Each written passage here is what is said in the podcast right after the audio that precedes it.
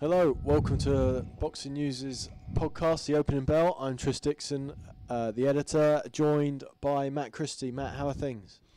Not bad, busy day. I haven't actually eaten yet today. Do you know what? I was. It's funny you should say that. I just had a really nice lunch out there. Really? Yeah, That's- that's full good. to the brim. So, so how are you?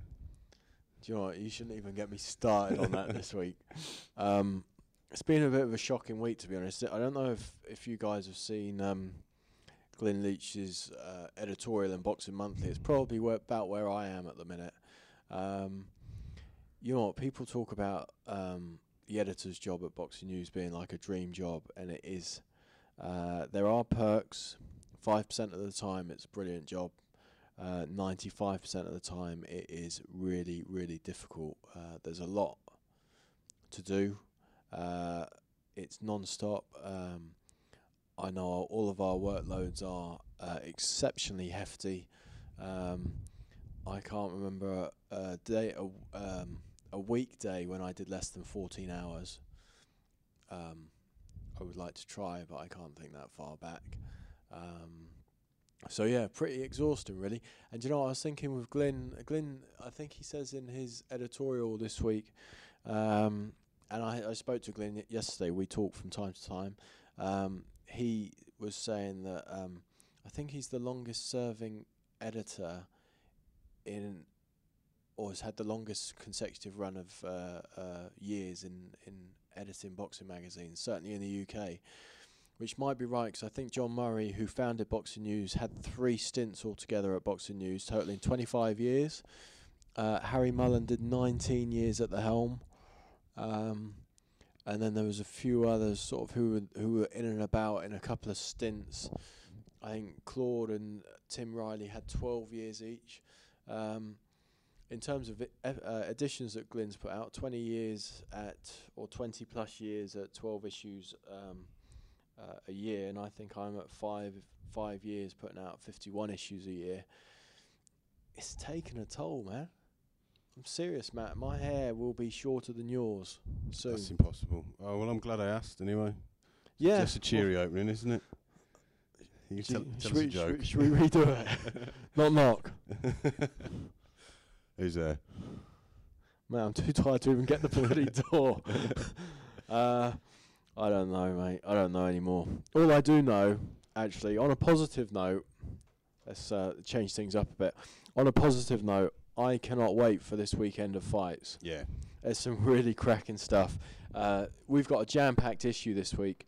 Um, a couple of noteworthy things include uh, the big preview of Ricky Burns against Terence Crawford, and we have a fascinating interview by Don McRae uh, with Ricky Burns, uh, the rewired, unbreakable version of Ricky Burns. Uh, really good stuff in there. Um, but Matt Crawford Burns this weekend, big big fight, isn't it? it? And Ricky is hardly in the form of his life. No, considering potentially this on paper is his toughest, toughest defence that he's encountered across his two reigns.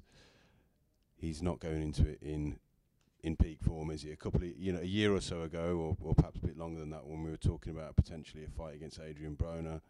Um, Ricky was coming off the back of a really impressive win against Kevin Mitchell, and, and a few people were giving him a chance of, of possibly upsetting Broner. But it's it's funny now, two two subpar performances, and the vast majority are, are favouring Crawford for this.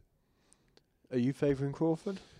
Probably, to be honest, yeah. I think I am. I mean, from what I've seen of Crawford, he's uh, an impressive operator, slick boxer. We've seen Ricky have, have, have problems against against that type in the past, and you know had had had one of, had had his bad run being just one fight, and he put it right against Beltran, then then perhaps we would be saying it was an aberration. But the fact he had he struggled twice. Um, is kind of giving an indication that, that perhaps Ricky Burns' time at the top is coming to an end. It's um it's a tough fight to call because Crawford uh, hasn't fought away from the states, and he certainly hasn't fought in an environment that's going to be as hostile as Yeah. as Glasgow on Saturday night.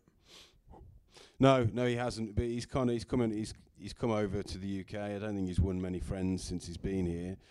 But um, the other side of that is that he doesn't particularly seem overawed at this point. However, it will be different when he's doing his ring walk, and there will barely be um, a supporter of him in the whole arena.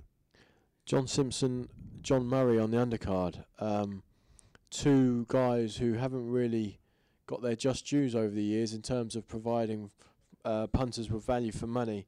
Uh, John John Simpson, I mean John Murray was a headline act for a while. Uh, had a good run with Mick Hennessy. Then he lost to Kevin Mitchell uh, and lost to Brandon Rios on a big fight in in New York. Um, John Simpson is a guy who has always seemed to be one or two fights away from a really really big fight, um, but he's always in tough, entertaining contests, though, isn't he?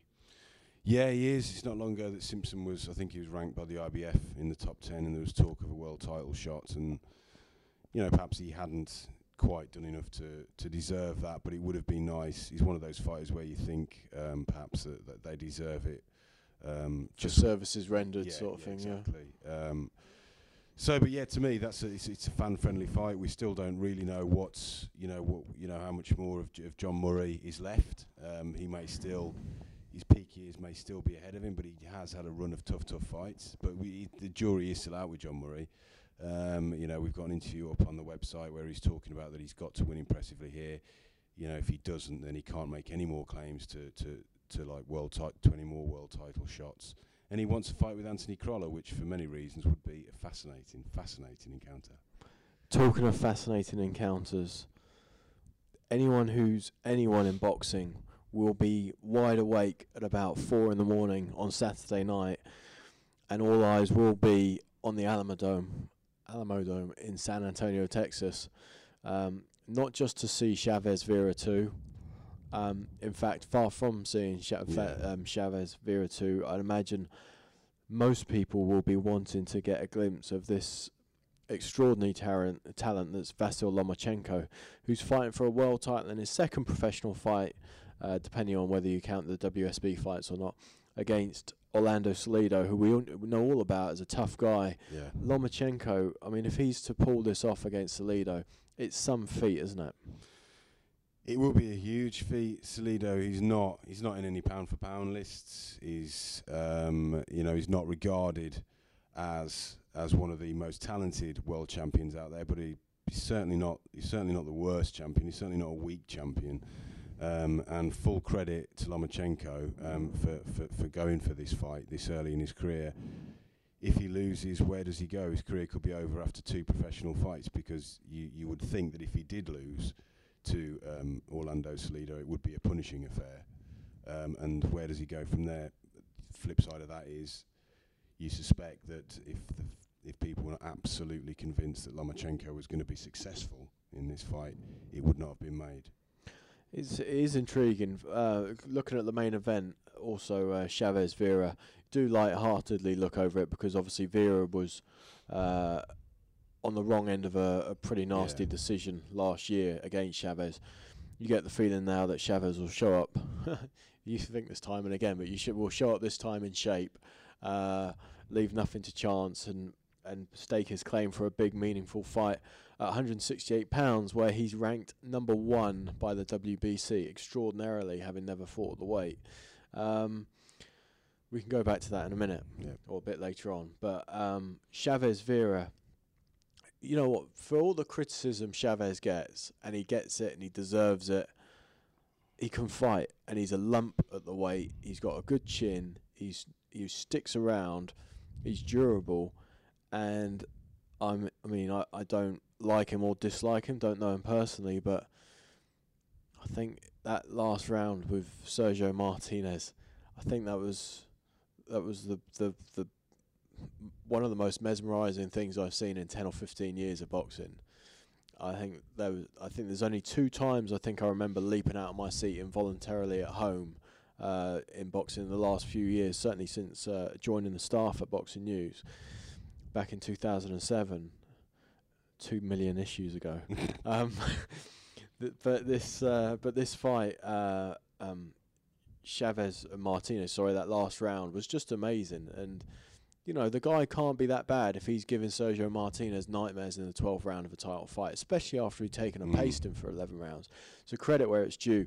He should have too much for Vera. Where he goes from there will be interesting, whether or not they're going to sort of shoe shoehorn him down the Andre Ward route, which is a fight that's been talked about. Ward's told us before he, he likes that fight because it's a pay-per-view fight. So we'll see. I mean, I don't think he's he's anywhere near Ward's league. But talking about super middleweights, though, Matt, um, James DeGale boxes in Bristol. Now, I don't want to ask you the conventional stuff. You know, we've got the preview in the magazine. James DeGale, is he ready to fight Carl Froch or George Groves, the winner? Yeah. And you say that based on. I'm not Um, disagreeing, by the way. I'm just. no, I just I just think here's where what is okay. He hasn't got a um, a top ten guy. He hasn't beaten a top ten guy, but neither had George Groves, with the perhaps the exception of James DeGale. That fight that fight was nip and tuck. I watched it again recently. The James DeGale George Groves fight. You can make an argument that DeGale won that. You can make an argument that Groves deserved the decision. Um, DeGale, I don't think has regressed since then. I think perhaps he's he's found motivation tricky but he's pretty much dominated everybody with the exception of uh, the guy that he fought for the European title in the immediate fight after Groves. Um, but to me, DeGale has got bags of bags of talent. I think he's one of those guys that you will see if he was to get a world title fight up his game to something we hadn't seen before. Okay, interesting. There's a rematch um, further afield. Arthur Abraham, Robert Stieglitz this weekend. Um, Stieglitz one last time where he, he caused Abraham's eye to close, uh, was peppering him with, with shots really. Um, Abraham never found his top form at um, super middleweight really. Um, how do you see it going? I mean, with the with what happened in the last fight, and that last fight, by the way, was massive. You know, it was a shock to me. Not the fact that Stieglitz won it, but just the manner in which he did. Uh, He really t- went out and bossed it, didn't yeah, he? Yeah. Um, but yeah, I think you've got you've got to favour Stieglitz on uh, you know, if the evidence is the most recent fight they've they've had, and that is you know you'd have to favour Stieglitz. But kind of going back to James DeGale, I would pick James DeGale over both of those guys. Okay, interesting. Okay, um, okay. Action this week. We had there was a f- there was a fun fun show in um, Hull last weekend. Um, what? No, there was. Yeah, I was I was I was laughing in acknowledgement of my memories of what a great time I had watching it. I thought you were about to say what a great time you had last weekend. No, we're not even going to go down that road. Um, and it- it's all Curtis Woodhouse, uh, crowned uh, British champion after um, upsetting Darren Hamilton. Great story. You spoke to Curtis this week. Yeah, he was understandably still on cloud nine when I spoke to him. Um, it's a it's it's it's a wonderful wonderful story. Um, Curtis Woodhouse that he set out to do this, is the promise he made to his dad while his dad was on his deathbed, um, and everything else, and the amount of times that he has been written off along the way. Um, and he thought, you know, we thought he'd found his level several times when he lost to Journeyman, when Derry Matthews stopped him in four rounds. And I must admit, I thought that this would be a fairly routine defence for Darren Hamilton. Um, and Woodhouse, he was impressive, but it was a really, really, really close fight. But there is a part of me now that hopes that that Woodhouse does, you know, he promised he's going to retire um, in the aftermath, in the lead up. Um, when he spoke to me on Monday, he was still adamant that, that retirement was the option, and that would be a perfect, perfect story. But boxing is not littered with perfect stories.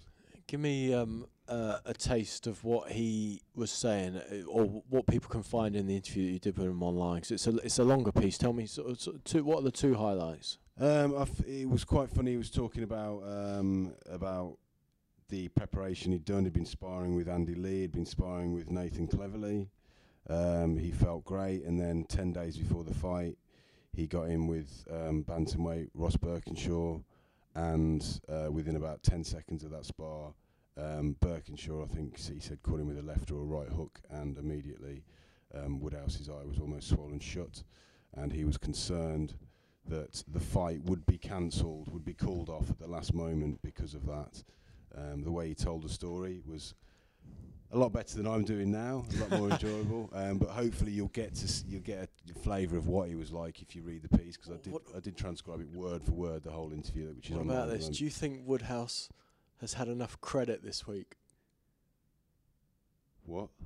Do you think Woodhouse has had enough credit? Enough credit. Yeah, on his phone. Oh, I see. Uh, yeah, no, that was something else as well. That was something else, which was funny because we were chatting away, and then the kind of the, the line the line went dead, um, and I phoned him back about two minutes later, and he'd actually run out of credit. And the thing is, the amusing thing about that is that just just before the line went dead, he was telling me that money was not an option. You know, if somebody offered him a million pounds, he doesn't need a million pounds. He wouldn't. He wouldn't come back out of retirement for that. But although he doesn't need it, he still hasn't got enough money to, to keep his phone in credit. Okay.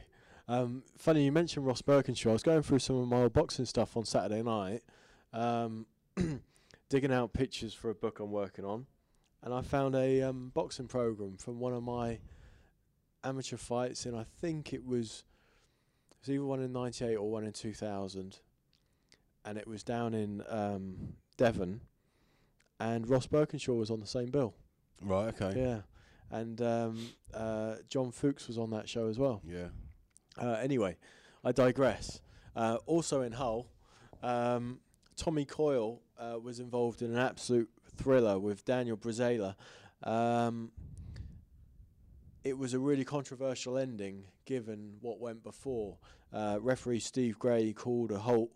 Um, both guys have been right through the mill, and Brizuela wasn't in as bad a shape as I think Co- Coyle was in, in the fifth or sixth round. Whatever it was, he was really damaged Mm. by body shots.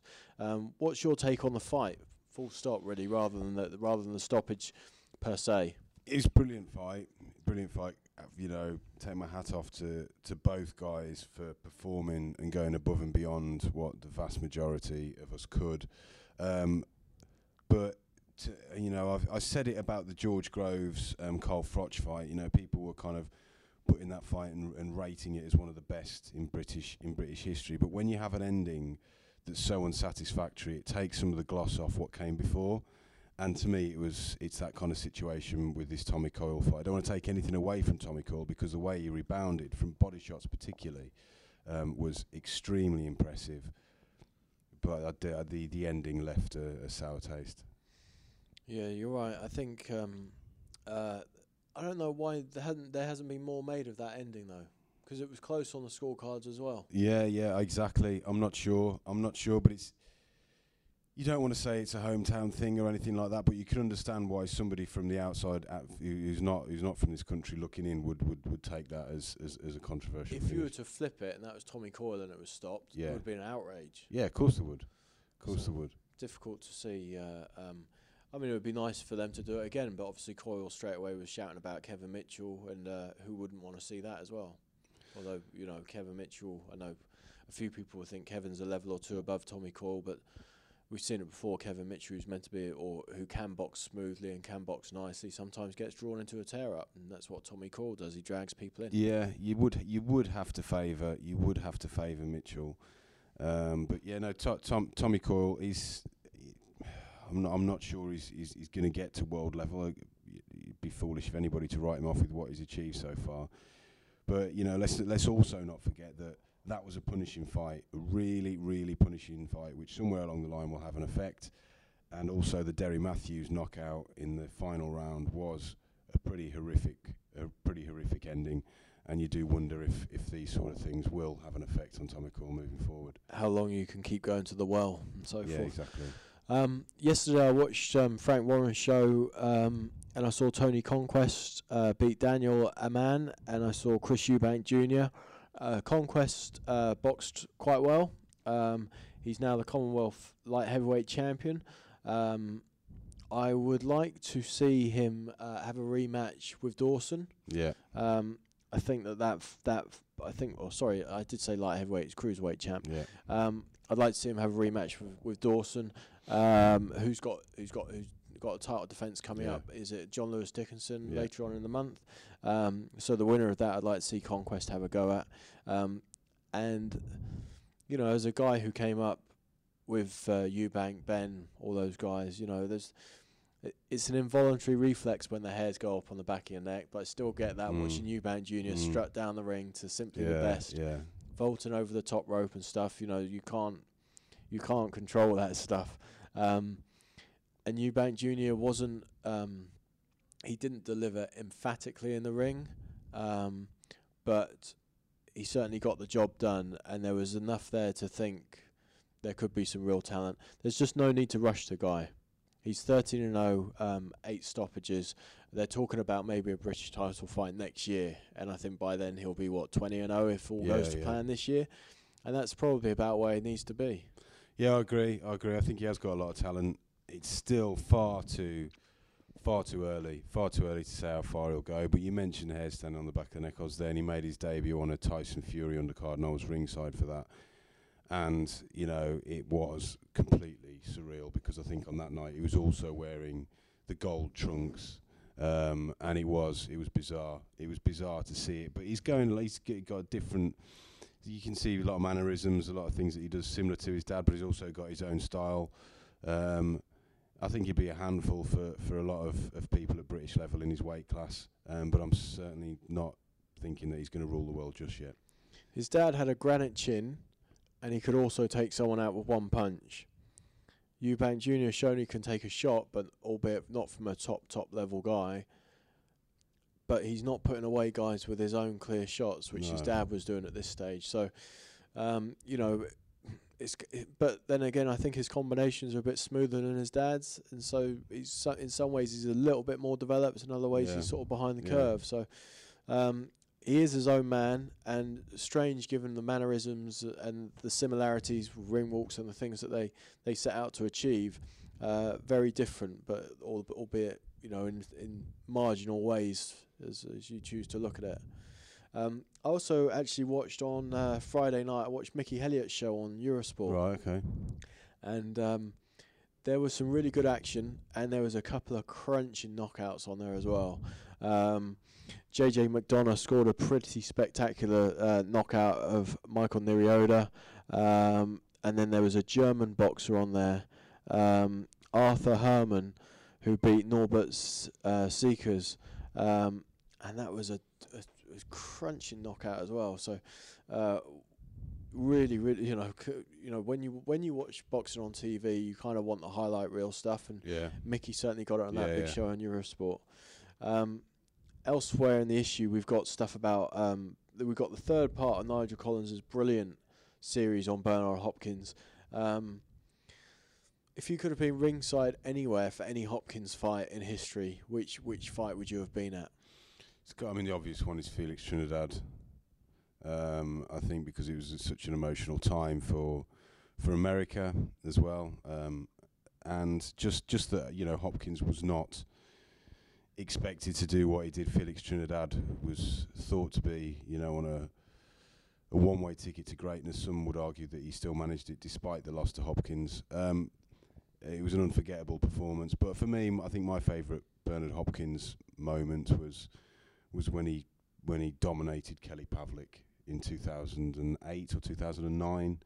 Um, brilliant, brilliant performance from Bernard Hopkins, and that was on the, coming off the back of um, the loss to Joe Calzaghe, where many felt, and I think Freddie Roach actually went on record as saying, "Right, no, it's time for Bernard to retire now."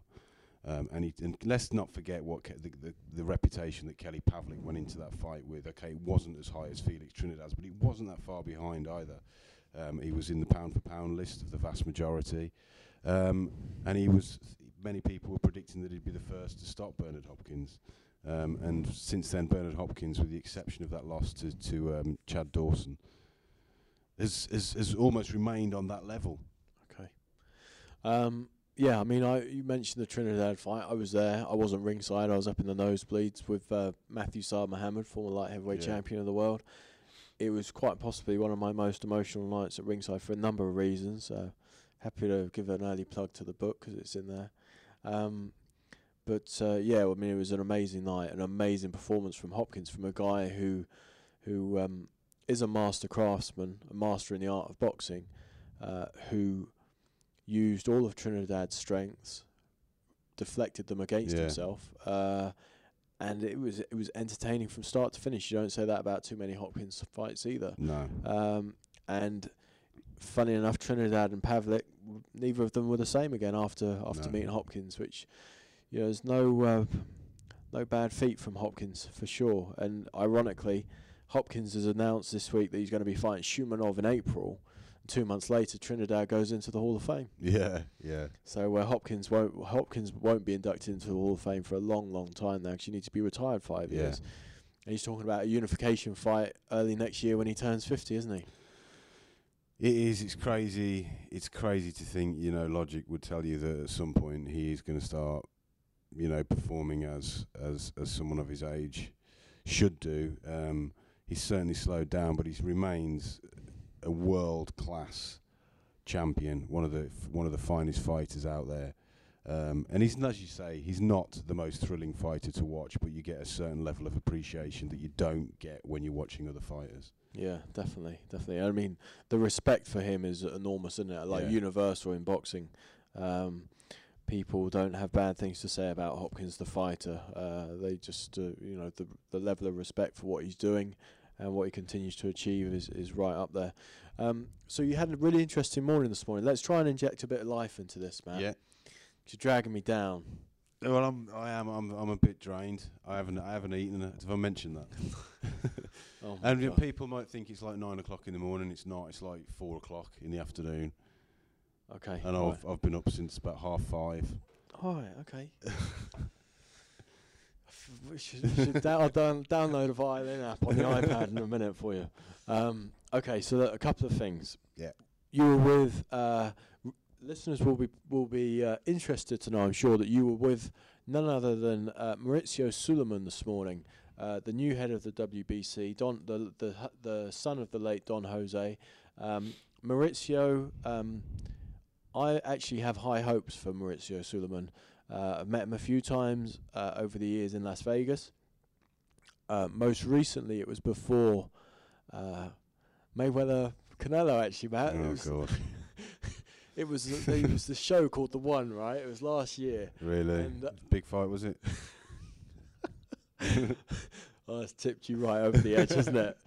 Um, yeah, it was this, it was last year, and um, anyone who reads the magazine and I did a big piece on uh, depression, and I met with Mauricio about that, and he's really enthused about trying to do something um, for the good of boxers about depression and, and trying to help fighters who suffer with it.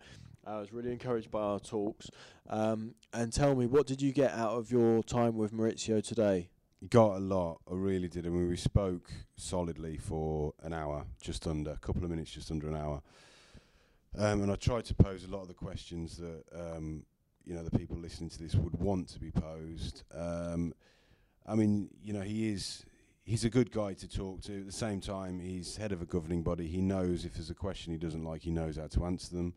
There was a question that I asked about Julio Cesar Chavez, and I did try and phrase it differently, three separate occasions, um, in order to, to get the answer that, that I wanted. Um, but he, but I mean, I don't want to take why he's ranked number one Why by the WBC at super middleweight. yeah, Yeah, when he has never fought there. Um, you know, and he he, he he said that he was a former WBC middleweight champion, as we know. He was ordered to fight Rubio, um, but he could no longer make the weight.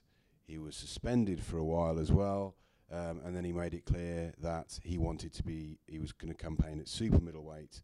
Therefore, the WBC put him in their super middleweight rankings. Um, I believe at number four or five. Um, George Groves then made his intentions clear that he was going to challenge Carl Froch for the IBF and WBA belts. Therefore, Groves lost his mandatory rating with the WBC, and I was told that as really by default, Chavez has moved up the rankings um, to number one.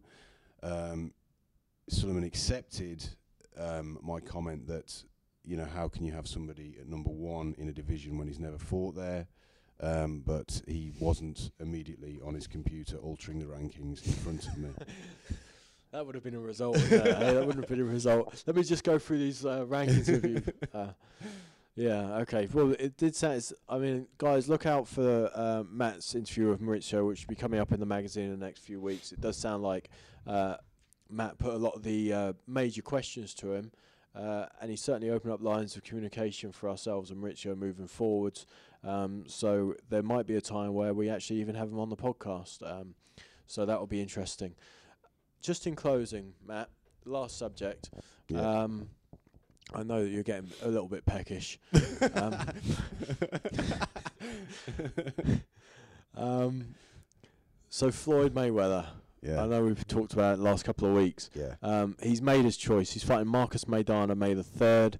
Likely, 98% sure. A good a good source in America said 98% sure it's going to Vegas. There's a two percent chance it goes to the Barclays Center in New York, who are desperate for it. Doesn't look like it's going to go there. Still, Mayweather Maidana is on. Is on.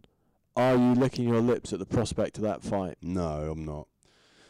I'm not. I'm not really. Um, and that's probably, you know, you don't want to knock Marcos Maidana. What he's done recently, you can make a case that he deserves it. He's beaten Adrien Broner, the you know the supposed heir apparent. But the reason I'm not looking forward to it that greatly is because there's very few fighters out there um, that you sense could give Floyd Mayweather a really good fight. Marcos Maidana is not one of them. He's had his hands full with some average fighters, hasn't he? Yeah, Not he, Floyd. Yeah, he has. He has. Um, and you know, recently I think back to the Devon Alexander fight, and Alexander as gifted as he is, he's no Floyd Mayweather. Um, Maidana is still yet to convince me that he's a fully fledged welterweight. Um, Mayweather has been at that weight and above for a number of years now. Um, you can't, you can't question Maidana's punch. Okay, so he's got a puncher's chance. Uh, you need more than a puncher's chance when you're going in against Floyd Mayweather. You say you can't question his punch. I haven't got the stats in front of me, but I've got a feeling you can question his punch maybe as a welterweight. Yeah, yeah, no, that's I'm fair. not sure he's brought up the same firepower. Do you know what? I think, you know, I, d- I don't really want it to get this political, particularly after the, the note that we um, started off on. Um, politics of, of, of, of do drain you in this sport substantially, but this is the way I th- dream scenario.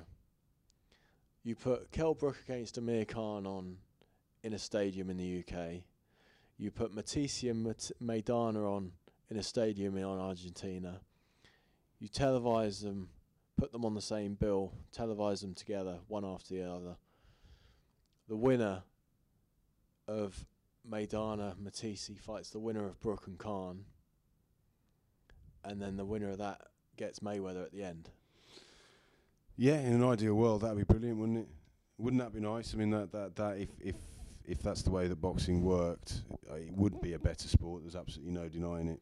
Um, you say, you know, you, we have got to be careful to kind of steer clear of politics a little bit because it's a murky area. Well, it's not even that. I mean, the theme of the podcast is that we really stick to the boxing. yeah, exactly, yeah. exactly. It would be, yeah, that that would be that would be an, an ideal scenario. Um, but for me, the way that, that that Mayweather has gone about this whole thing, you know, it's hard not to have some sympathy for Amir Khan. I know he's got his haters, Amir Khan, but the way this this whole thing was conducted by Floyd Mayweather, it's just it's kind of smacks a little bit of like WWE tomfoolery, and I don't I don't like that. And even even when you've got even on the Monday night, I think it was, or possibly Tuesday, whenever it was, when we've got this big announcement, Leonard Ellerbe is okay, everybody stand by, and then for the next hour and a half, you've got Floyd Mayweather posting uh, various stuff. various things to his Shots account or his Instagram account, and you know it wasn't it wasn't really it wasn't funny. It wasn't, but but Mayweather can Mayweather can do this. He can do. Spoken like a real man who was staying up till 1.30 to put the story up on the website. Well, it's, uh, you know, you know, it's it was it, uh, it, it was frustrating. Maybe ma- maybe maybe my ribs would have been smashed if it was one in the afternoon as opposed to one in the morning. Maybe I'd have found all that hilarious. But um, eh, I, d- I didn't, and I just think it's just. It, it, to me, this this whole thing has left a, a slightly a slightly bitter taste. I think the the way this has left left the bitterest taste for me is Mayweather was so sort of uh, you guys decide who I fight, and then they decide through the poll that you choose, and he doesn't listen and he fights someone else. Yeah, He fights the guy that doesn't win the poll.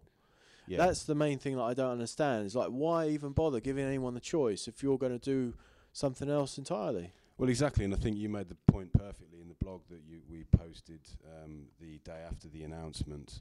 Um, in that, perhaps Khan, by kind of you know alluding to the fact that he'd already got the fight by telling various people that he'd signed a contract, that Mayweather thought, well, hang on, you're not you're not announcing this. This is this isn't this this is for me to do. I'll show you what I'm going to do. I'm going to fight the guy that you just beat in the poll and the guy that you beat in the ring three years ago. Um, perhaps maybe that's. We, I mean, you can't get inside the mind of Floyd Mayweather. Big fan of Floyd Mayweather, by the way, with what how what he does in the ring. Brilliant, brilliant fighter. Um, but this whole thing just, you know, I'm I'm, I'm kind of ready to move on now. Okay, I'm ready to move on from this. But I'm presuming Mayweather is going to win a decision, um, probably 120, 108 across the board. Let's move on and see what happens next.